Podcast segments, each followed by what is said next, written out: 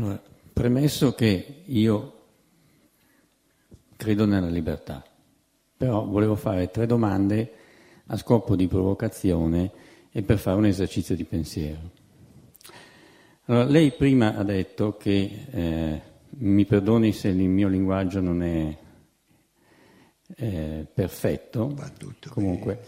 Eh, chi, chi è perfetto? Ecco. Lei prima ha parlato di una determinazione, di una mancanza di libertà se si è determinati dalle forze della natura. Poi ha detto, se invece riteniamo che ci sia uno spirito creatore, allora possiamo credere in una possibilità di libertà. E io obietto, ma non necessariamente perché potremmo anche pensare che anche questo spirito è a sua volta determinato. E poi ha detto, ciò che è libero non è costretto ad esistere, può anche non esserci. Allora domando, ma io potevo non reincarnarmi? D'altro canto, quando parliamo per esempio delle modificazioni del cervello... Aspetta, aspetta, aspetta. Siamo qui. Rispondiamo fin qui, sì. se no sì, troppa sì, carne al fuoco. Sì, poi sì, sì. Partiamo dall'ultimo. Um, un essere umano ha passato un paio di secoli tra la morte e una nuova nascita, tutto per ipotesi, eh? Pulci nell'orecchio.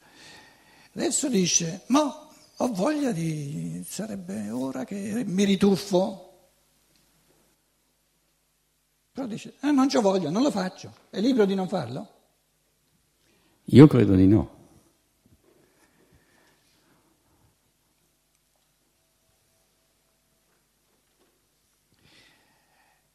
Faccio una proposta di pensiero. Una caratteristica fondamentale della coscienza intrisa di materia congiunta col corpo è che questo tipo di coscienza è ottenebrata, lo dicevamo. Quindi questo tipo di coscienza ha una maggiore possibilità di dire non lo faccio. La coscienza senza corpo è talmente illuminata che vede con tale chiarezza, con tale nitidezza la bellezza in assoluto dell'incarnazione che il pensiero di non farlo è pura astrazione. Però se proprio lei vuole, metafisicamente sì, è libero. È come dire, e sarebbe come, come un Archimede che ha appena scoperto l, l, l, il principio di Archimede. Stava, stava, facendo il bagno, no? Piede nell'acqua, campa nell'acqua, più leggero, tra fuori, oh, più no, di nuovo. Un, un, un, lampo, gli è stata davanti tutta la, la, la, costruzione di navi, eccetera, che un corpo perde, di, di, di, eccetera, eccetera, eccetera. Era libero di dire, oh che noia, ho capito qualcosa.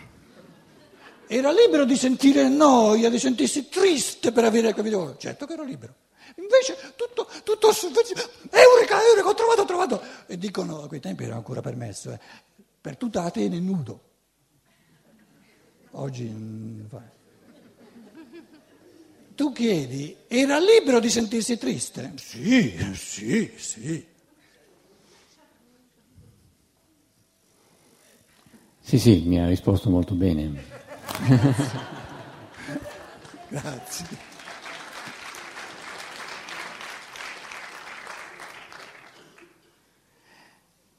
Cioè tu ci hai evidenziato, in teoria si può provare e, e, e um, rifutare, refutare, come si dice, Co- confutare tutto.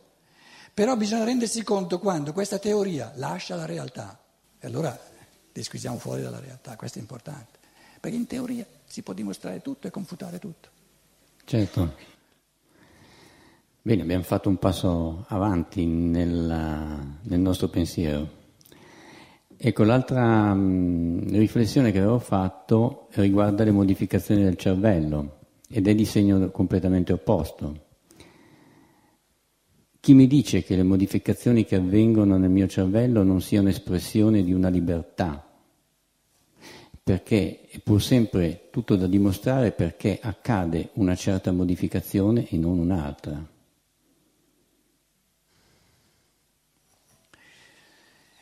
Quando uno legge, ti porto un esempio, è tutto contributi a, al pensiero.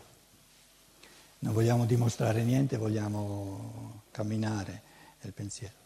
Quando uno legge le molte, molteplici conferenze di Steiner su questo cammino della coscienza, del pensiero, nel suo rapporto con le strutture del cervello, eccetera, mi pare di capire, e, e questa secondo me è la risposta centrale alla tua domanda, si potrebbero dare molte risposte laterali, però questa secondo me coglie il centro, lui descrive il fenomeno meno, attento come mi esprimo, eh, meno in termini di interazione e di causalità secondaria sul cervello e più in termini di affrancarsi dal cervello.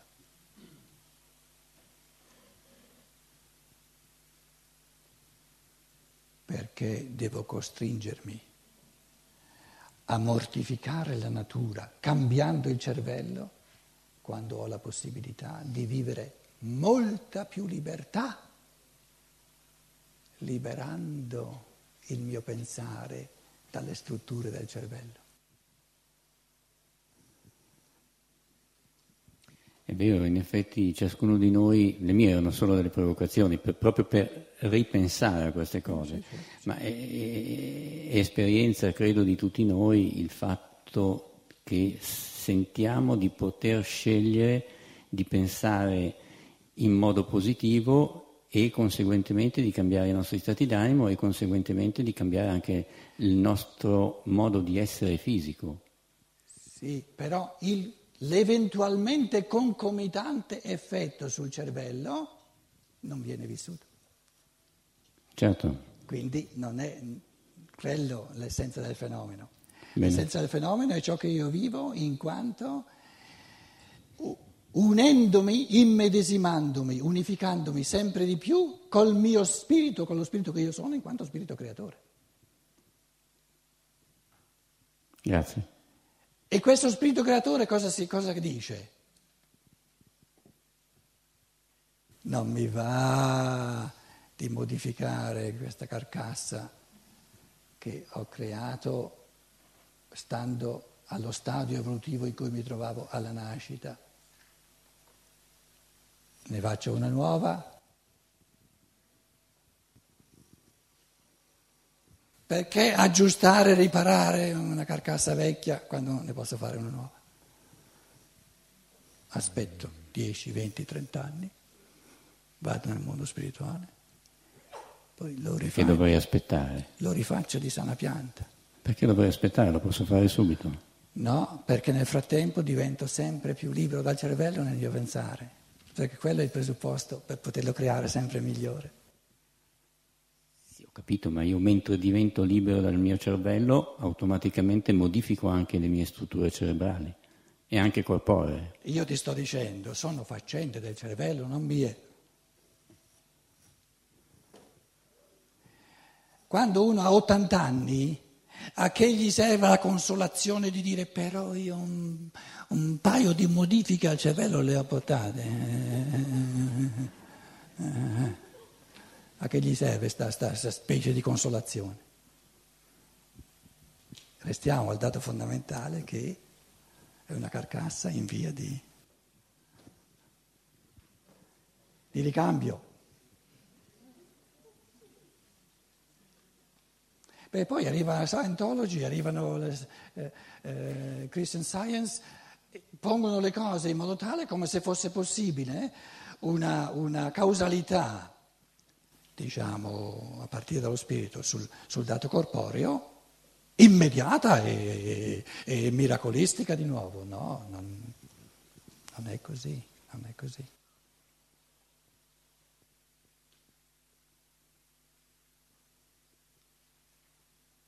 Che mi importa cosa avviene al cervello quando io mi vivo da, come puro spirito?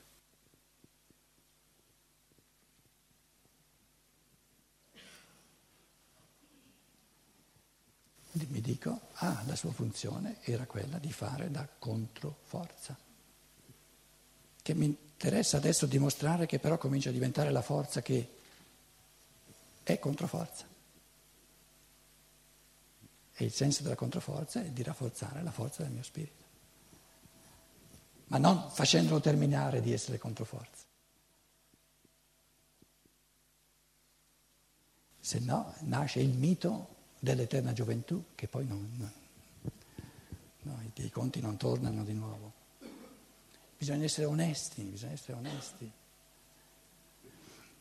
Voglio dire, eh, in, in, eh, io ero prete a New York eh, quando ancora il mio cervello funzionava un po' di meno di oggi. E era mio compito di andare ai funerali no, a fare una, una, un, insomma, una piccola orazione, una, un, un predichino. E mi dissero sempre, Reverend, quando lei viene, parli di tutto quello che vuole, però non nomini, non dica la, la parola morte. Vabbè, fino lì mi sono sforzato, ma una volta mi è capitato, poi eh, c'era l'uso a quei tempi, vado indietro di quando c'erano ancora un po' di capelli sulla mia testa, di 40 anni. C'era l'uso che il morto lo mettevano lì seduto, tutto bello. Ah, ah, ah. Una volta mi è capitato, siccome io lo conoscevo quello lì, no? non sapevo chi era morto, sono andato là, lo vedo, ehi Charlie, how you doing? Era il morto. Ho tirato via la mano, era il morto. E adesso io dovevo parlare sulla morte facendo finta che non era morto. Il cervello aveva finito di funzionare, altro che, che, che causalità riflessa dello spirito sul cervello, capito? E io mi sono chiesto, ma che cultura è questa cultura che demonizza, come, come la parola italiana, ehm, reprime, ehm, verdrängt? Ehm, com'è? Se prima o reprime la morte. La morte è un fenomeno così fondamentale per l'evoluzione dello spirito, la, la, la friabilità del, del suo stato materiale. Significa condannarsi alla, alla depressione senza fine, ostracizzare la morte.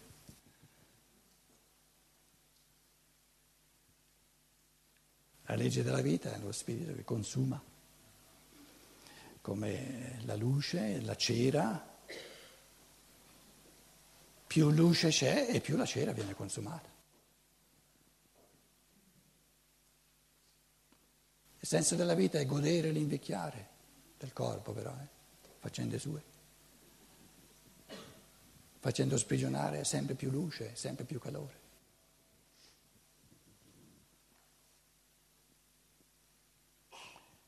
La gioia, la, la prorompenza, la creatività che è possibile con un corpo in via di disfacimento, ma non è minimamente paragonabile alla creatività, alla saggezza, alla profondità che un corpo giovane non può consentire. Il senso di un corpo giovane è di pullulare di forze vitali, deve procreare, deve eh, pensare alla generazione che viene dopo. No? Quindi eh, le forze di, di, di, di, vita e le forze di coscienza sono polarmente opposte. Più c'è vita, e meno c'è coscienza. I fenomeni di coscienza, è sparito il nostro amico, cioè la coscienza si sprigiona unicamente consumando forze vitali.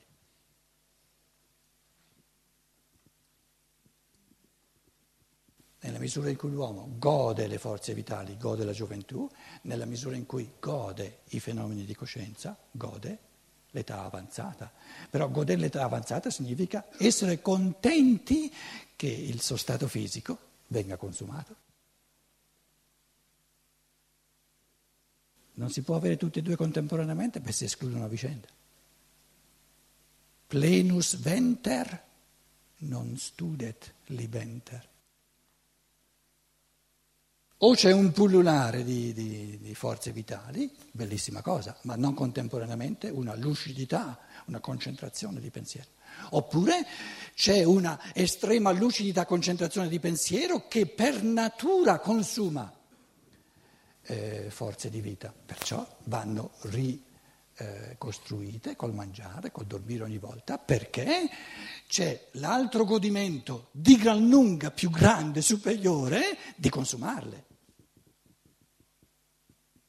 Il godimento di ricostruire, dormendo, mangiando, eccetera, forze vitali è nulla rispetto al godimento di consumarle, perché consumandole sorgono fenomeni di coscienza. Volevi augurarci la buonanotte?